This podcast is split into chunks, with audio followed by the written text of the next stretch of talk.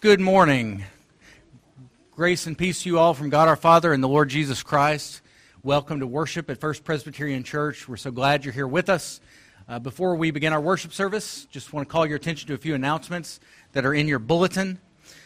First off, midweek, our midweek Wednesday night Bible study and dinner kicked off this past week in the Family Life Building. We're grateful to be back in there. Uh, we will we will meet for dinner at 5:45 this Wednesday with Bible study and activities to follow. So we'd love for you all to, to come out for that. Would also point your attention, of course, we had women's circles and, and Bible studies going as well. Uh, the Joy Group will paint ceramics with Susan Clark on Tuesday, September 26th at 2 p.m. at the Winston County Library. Um, also, the youth will meet this evening at 6 p.m. in the home of the Willers. The address is in your bulletin. Uh, just a reminder our Sunday night worship service has moved to 5 o'clock, so you're all invited to that as well. Uh, lastly, Edward Williams, who has a ministry with FCA, will be with us next week during the Sunday school hour and the worship service to introduce us to his ministry. Also, next, next Sunday, not in your bulletin, we will observe and participate in the sacrament of the Lord's Supper. So, of course, take this week to prepare your hearts for that this coming Sunday. That's all I have by way of announcements. Again, welcome. Let's take a few moments to prepare our hearts to worship the living God.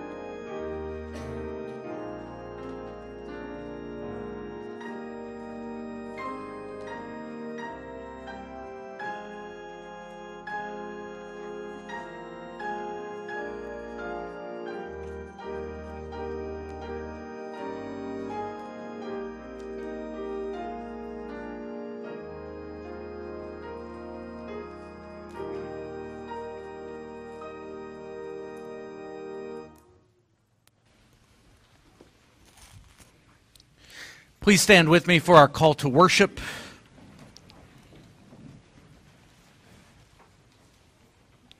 Our call to worship comes from Psalm 136, verses 1 through 3.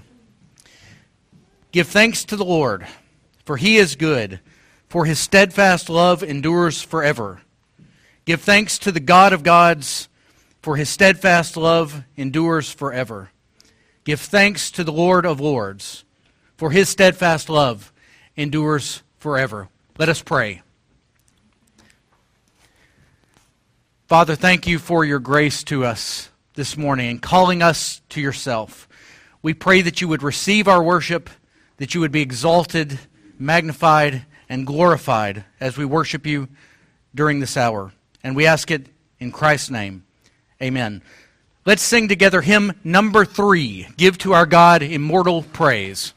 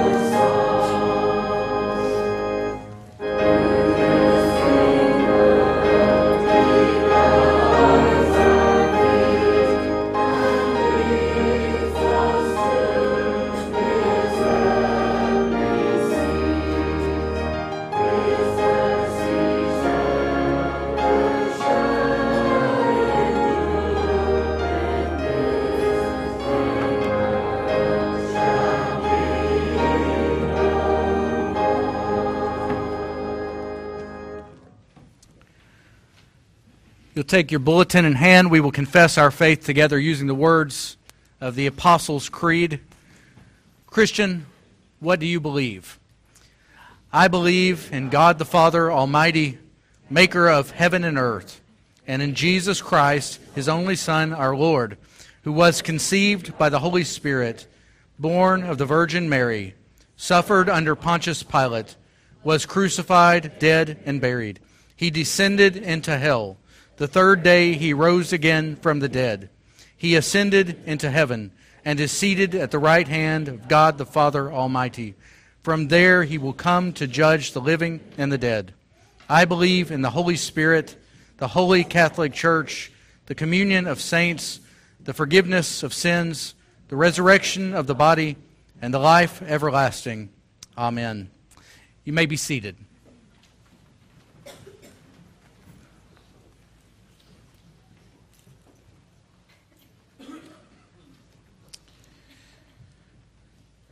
We're going to take a few moments now silently where we can individually pray and lift up our desires, our needs, and our worship to God in prayer.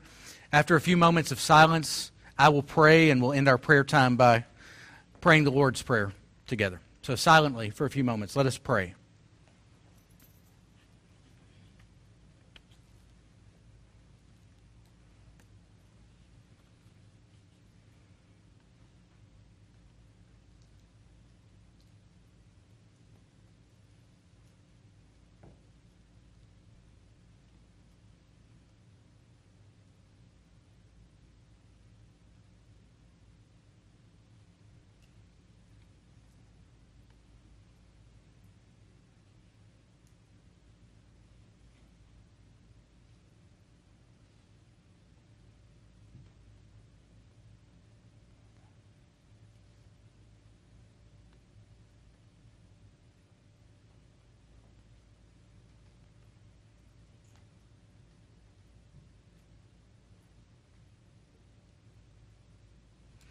Father, have mercy on us, sinners. We read in your word that by faith, Abel offered to God a more acceptable sacrifice than Cain, through which he was commended as righteous, God commending him by accepting his gifts. And through his faith, though he died, yet he still speaks.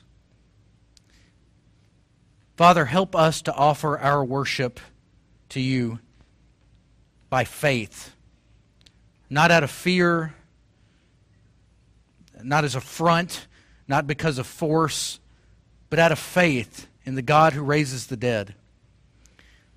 We come here not in order to gain your acceptance, but because Christ has earned our acceptance for us. And worshiping and living by this faith, help us to live lives that will speak of your glory long after we are gone from this world. The heavens declare your glory, the earth contains your riches, and you've created us and given us everything we have.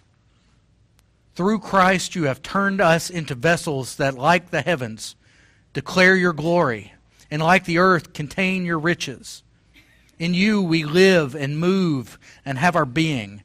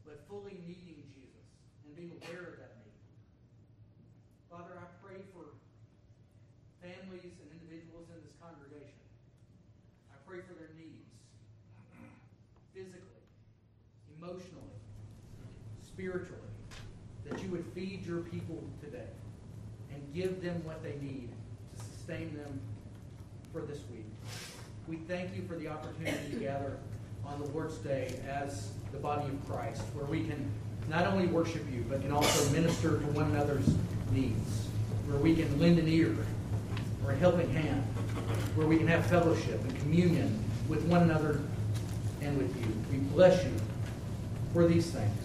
And now we pray together as our Savior taught us to pray, saying, Our Father, who art in heaven, hallowed be thy name. Thy kingdom come, thy will be done, on earth as it is in heaven. Give us this day our daily bread, and forgive us our debts, as we forgive our debtors. Lead us not into temptation, but deliver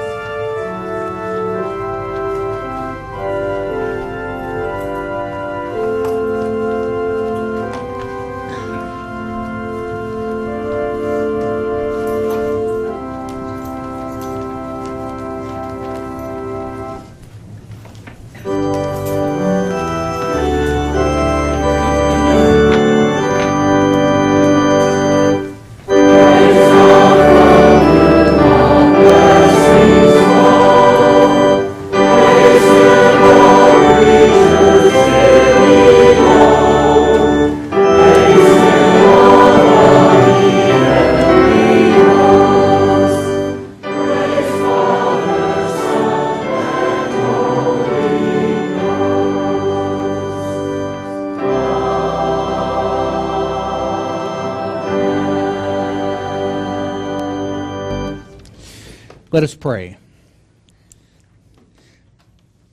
Father, we thank you that Jesus Christ, who was rich for our sake, became poor, that by his poverty we might become rich.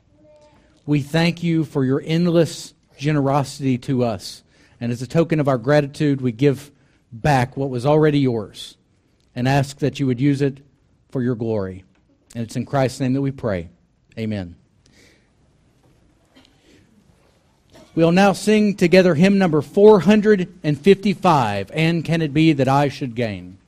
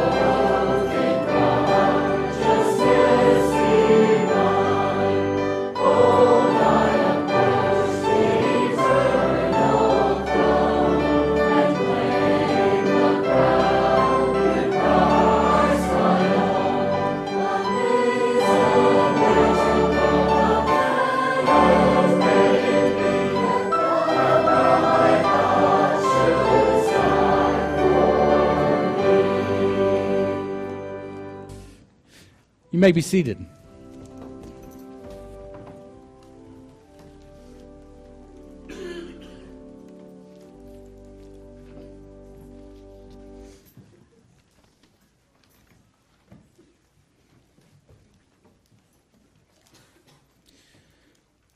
Our scripture reading for the sermon this morning is Genesis chapter 4, verses 1 through 16. I'd invite you to turn there with me. But before we read it, let us pray. Father, we thank you for this opportunity to not only open your word, but to study it, to hear it proclaimed. So I pray that you would help it to be proclaimed clearly that you would give us eyes to see, ears to hear, and hearts to understand what you reveal to us in your holy, inspired, and inerrant word. For we ask it in Christ's name. Amen. Genesis 4, verses 1 through 16. Hear God's word. Now Adam knew Eve, his wife, and she conceived and bore Cain, saying, I have gotten a man with the help of the Lord. And again she bore his brother Abel. Now Abel was a keeper of the sheep, and Cain a worker of the ground. In the course of time, Cain brought to the Lord an offering of fruit of the ground. And Abel also brought of the firstborn of his flock and of their fat portions. And the Lord had regard for Abel and his offering, but for Cain and his offering he had no regard. So Cain was very angry, and his face fell. The Lord said to Cain, Why are you angry? And why has your face fallen? If you do well, will it not be will you not be accepted? And if you do not do well, sin is crouching at the door. Its desire is for you, but you must rule over it. Cain spoke to Abel his brother, and when they were in the field, Cain rose up against his brother Abel and killed him. Then the Lord said to Cain, Where is Abel your brother? He said, I do not know. Am I my brother's keeper? And the Lord said, What have you done? The voice of your brother's blood is crying to me from the ground. And now you are cursed from the ground, which has opened its mouth to receive your brother's blood from your hand. When you work the ground, it shall no longer yield to you its strength. You shall be a fugitive and a wanderer on the earth. Cain said to the Lord, My punishment is greater than I can bear. Behold, you've driven me today away from the ground, and from your face I shall be hidden. I shall be a fugitive and a wanderer on the earth, and whoever finds me will kill me.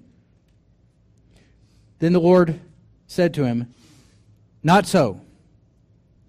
If anyone kills Cain, vengeance shall be taken on him sevenfold. And the Lord put a mark on Cain, lest any who found him should attack him. Then Cain went away from the presence of the Lord and settled in the land of Nod, east of Eden. And this ends this reading of God's Word.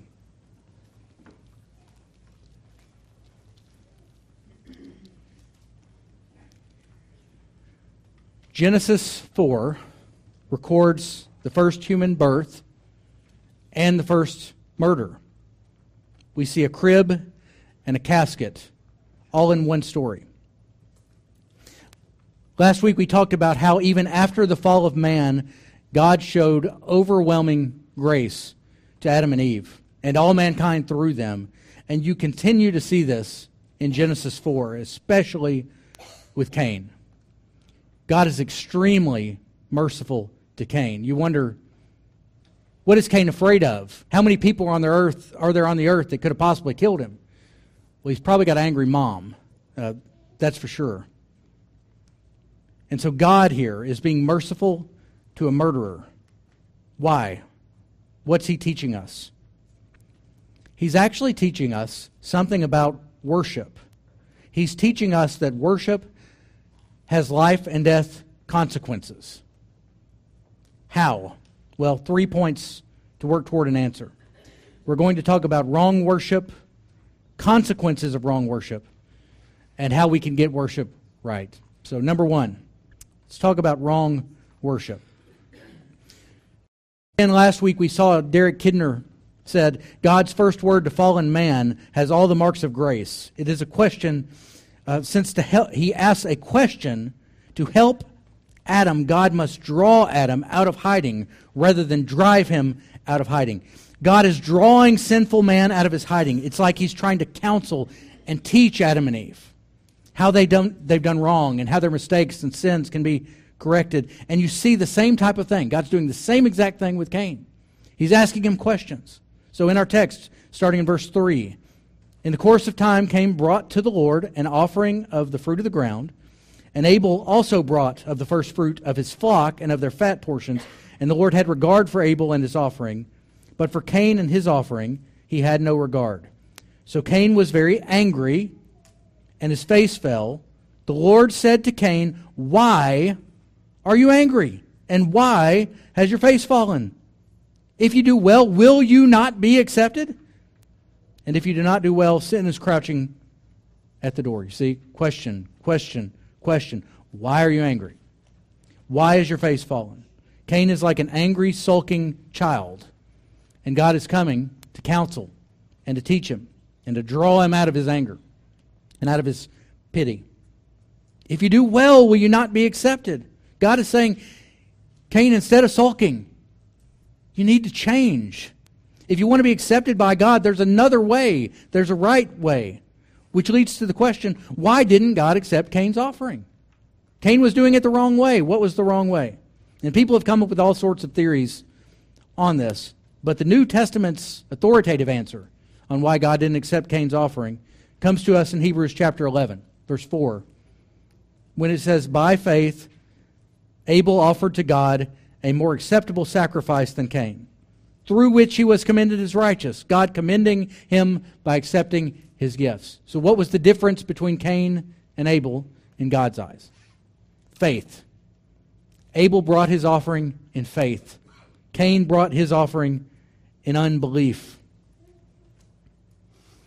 And notice that God did not accept Abel's offering because Abel was righteous. Instead, God accepted, Abel's, accepted Abel's offering to show that Abel had been counted as righteous. It was proof of God's righteousness credited to him. It was not because of his own inherent righteousness because he was good. It was because he was righteous through faith, that doctrine of justification that the whole rest of the scriptures are going to teach. God is eager and willing to accept worship, but only worship that flows out of a person who worships in faith. Now, when you don't worship from faith, you can still worship, but it will be imitation worship. It won't be authentic worship. And imitation worship is absolutely deadly. And you see that so clearly in the passage. There's another passage in the New Testament uh, that talks about Cain and Abel in 1 John chapter 3. It's a stunning passage. It starts in verse 11, and it says, For this is the message that you have heard from the beginning, that we should love one another we should not be like Cain, who was of the evil one and murdered his brother. And why did he murder him? Because his own deeds were evil and his brother's righteous. Notice twice there in the passage that John says that Cain murdered Abel. The Greek word is, is a little more intentional than murder. Murder sounds a little broad. Here's John MacArthur's commentary on this. The word here regarding Cain murdering his brother is the Greek word sphadzo. It means to butcher by cutting the throat. That's an important thing to say, and I'll tell you why. Because there had only been, up to this point, one indication of a death prior to this murder, and it was God slaying an animal to take the skin to cover Adam and Eve. And very likely, God had killed that animal by slitting its throat, which became the standard practice in the sacrificial system. So Cain literally came up behind his brother and butchered him by cutting his throat. It was as if Cain said, Oh, okay, God, you want a sacrifice, do you? You want an animal sacrifice? Here's one. Whack. And this is MacArthur. So listen to this. The human race learned to murder when it was taught to worship. You can teach people to worship, but if they belong to the devil, they'll use what you teach them to murder. That was Cain. Had a lot of thoughts about that this past week, thinking about the anniversary of September 11th. You can teach people to worship, but if they don't worship the true God from faith, they will use it to murder. Nevertheless, God was merciful to Cain because Cain was trying to worship. God was showing him there's a right way to worship, but Cain isn't worshiping by faith. And so he fails. And as a result, his worship turns deadly. And that leads to two. Number two, the consequences of wrong worship. In our passage in verse 11, God says, And now you are cursed from the ground, which has opened its mouth to receive your brother's blood from your hand. When you work the ground, it shall no longer yield to you its strength. You shall be a fugitive and a wanderer on the earth. So God says to Cain, If you do right, won't you be accepted? You can change. Instead, Cain doubles down and sacrifices his brother. And what does it lead to? God says he's cursed from the ground. From now on, nothing does, nothing Cain does, will be fruitful. In God's plan, the tone of life is set by worship. And the fruitfulness of your life is ultimately determined in God's eyes based upon that worship. And if you try to worship without faith, you'll worship a false God You'll worship a created thing. You'll even worship yourself. You'll make sacrifices to all the wrong things, and God will not bless them, those sacrifices, with fruit. You'll sacrifice your children and your family at the altar of career success and wealth. You'll sacrifice your relationship with God to worship at the altar of your hobbies. You'll make little altars everywhere, making sacrifices you want to make without ever making any actual connection with God. Now, I heard a Reformed University Fellowship, RUF, minister say years ago, and it always stuck with me. At a big SEC school in the South, he said every 18 year old girl that walked through the doors of RUF there had problems with their mother. And it was always for the same reason because mama had such big expectations. Because mama hadn't achieved everything she wanted to achieve in life, and boy, her daughter was. And so, with, with the weight of a God on your children, they're doomed to fail. They're doomed to fail. They'll never live up to your expectations, and you'll end up crushing them and crushing yourself with those expectations because essentially you're worshiping your child instead of parenting your child.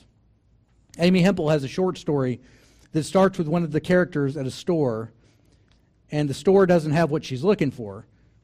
And the first words of the story are the clerk saying to her, Are you here for all the things I don't have? Then there's a scene where the mother in the story is lying in bed. And she lives in California, right next to a fault line. And the story mentions there was an ordinance in the town where she lived that you were not to hang heavy objects on the walls near beds because if an earthquake happened in the middle of the night while you're sleeping, you would be crushed. And there, there on the wall, right above her bed, is guess what? A picture of her daughter implying that it would just take one mess up on her daughter's half and it would behalf and it would ruin her entire life. See, whatever those false objects of worship, whatever it is that we're worshiping wrongly, it's like we're on a fault line. They're right above our bed, just waiting to crush us at any moment.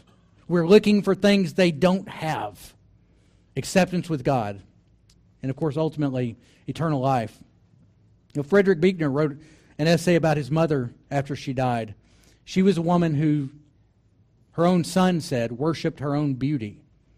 And her worship of her own beauty ended up essentially ruining her life. He writes Over her dressing table, there hung for years a mirror that I can remember from childhood. It was a mirror with an olive green wooden frame on which she had once painted in oils the French words being translated as the motto of her life mean, You have to suffer in order to be beautiful.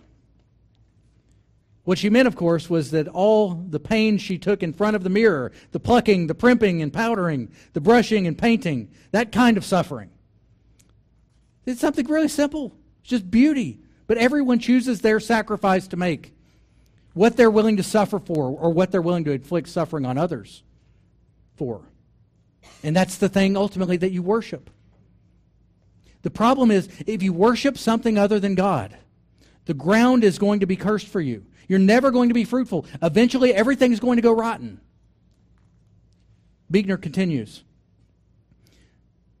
Being beautiful was my mother's business, her art, her delight, and it took her a long way and earned her many dividends. But when, as she saw it, she lost her beauty, she was like a millionaire who runs out of money. She took her name out of the phone book and got an unlisted number. With her looks gone, she felt she had nothing left to offer the world. So what she did was simply to check out of the world.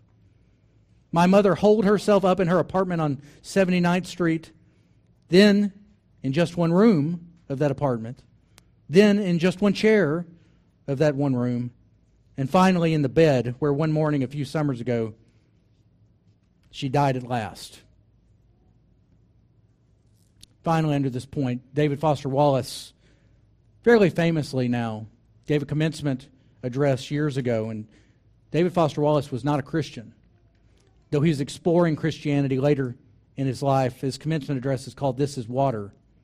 And he said in the, to these college students, in the day to day trenches of adult life, there's actually no such thing as atheism. There's no such thing as not worshiping. If you worship money and things, if they are where you tap your real meaning in life, then you will never have enough, never feel you have enough. Worship your body and beauty and sexual allure, and you will always feel ugly. And when time and age start showing, you will die a million deaths before they finally grieve you. Worship power. You'll end up feeling weak and afraid, and you'll never have enough. You'll need ever more power over others to numb your own fear.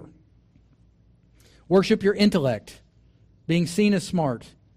You will end up feeling stupid, a fraud, always on the verge of being found out. You see what he's saying? You see what Buechner's saying? You see what God is saying to Cain? Cursed are you from the ground. He's still being merciful to Cain. He's saying, You've chosen to worship without faith and it's going to eat you up if you don't make a change. Sin is crouching at your door. That's another image of the same thing. Cain, change is available to you, but sin is crouching at your door. It looks small, it looks partially hidden. You know, for us, it can be anything, such as, as I said, worshiping our children, or our own beauty, or our own wealth, or our own intellect. It's just they're crouching at the door. It looks small, it doesn't look dangerous. But eventually, it's going to pounce, and it's going to, to destroy you. So, how do we get worship right? How do we take our worship away from those things and come to God through faith? Getting worship right. There are two things in our passage that lead us in the right direction. The first one is in verse 15. And the Lord put a mark on Cain, lest any who found him should attack him. So that phrase, put a mark, the literal translation of that would be appointed a sign for Cain. It's sacramental language. It's the same language that's used of the rainbow in the story of Noah. Remember, the, the bow in the sky and the clouds was a sign that God would never again destroy the earth. Well, what was this sign? What was this mark of Cain? We don't know visibly what this mark was, and there are all kinds of theories. Some of those theories ridiculous. But here's what we do know, and here's what's amazing about it. This is from the comment, uh, commentary of Wilhelm Vischer. He says the sign of Cain is at once a stigma and a sign of protection.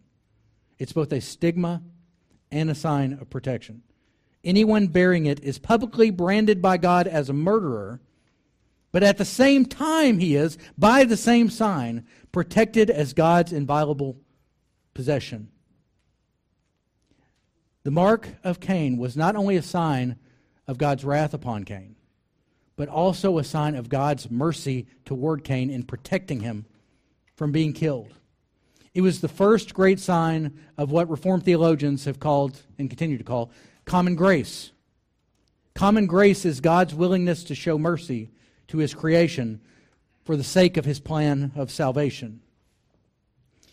He causes, as Jesus says, the rain to fall on the just and the unjust. Or as Paul says in Acts 17, God determined allotted periods and the boundaries of our dwelling place that we should seek God in the hopes that we might feel our way toward Him and find Him, yet He is actually not far from each one of us. And He said this to a group of pagan philosophers. In God's common grace, God is telling the world, just by the mere continued existence of the world, it's not too late. In our passage, he's telling Cain, It's not too late. I can spare you. There's still time to feel your way toward me. There's still time to change. You can be accepted. You can offer right sacrifices. You can find my saving grace. This mark of Cain was a sign of common grace and patience. But here's the second thing. In verse 10 now of our passage. And the Lord said, What have you done? The voice of your brother's blood is crying to me from the ground.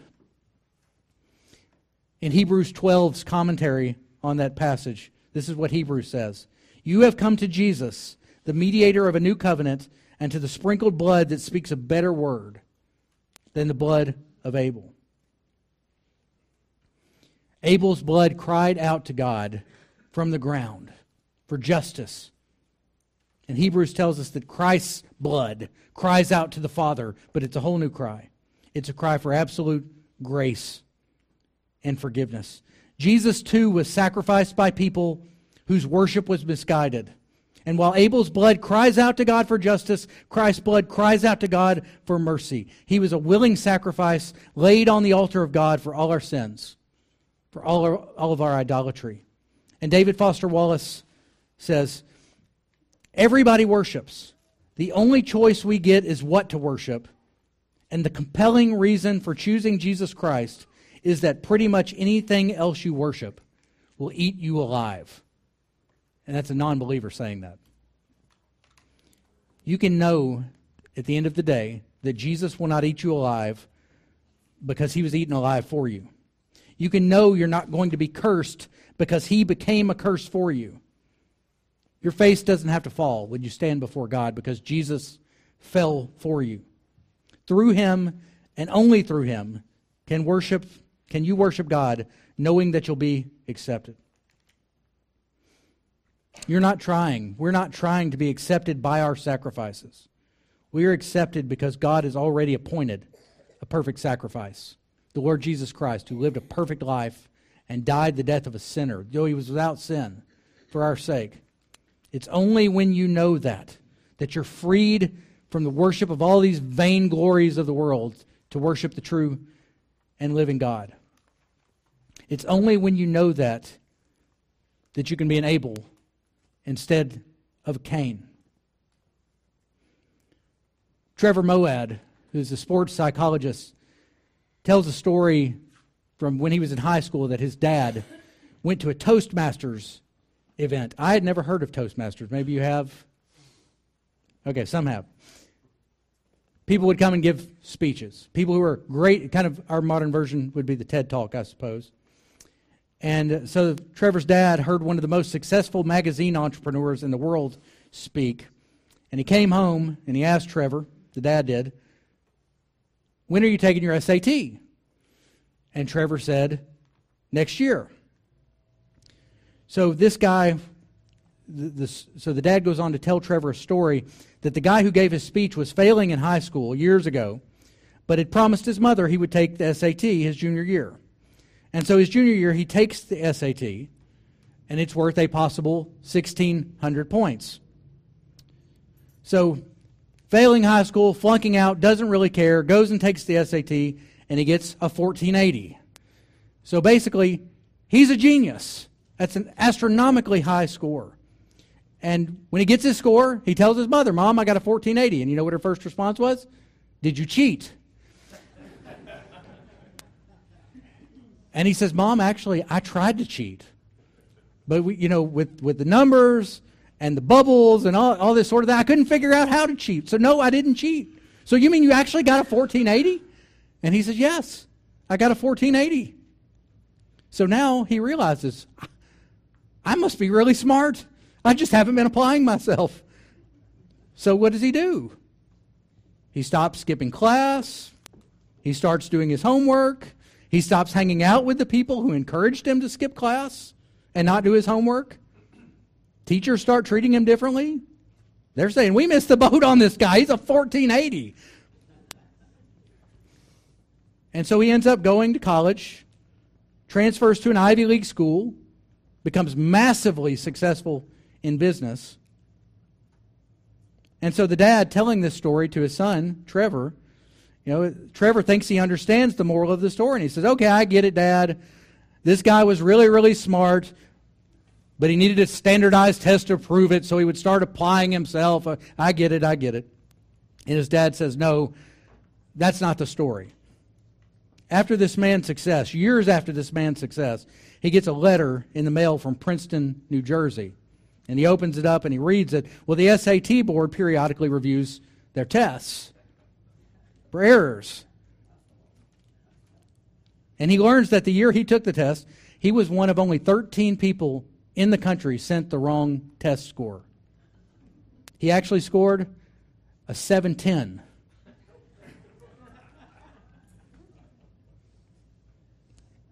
And so this man says, People think my whole life changed when I got a 1480. What actually happened was my whole life changed when I started acting like I got a 1480. Let's pray.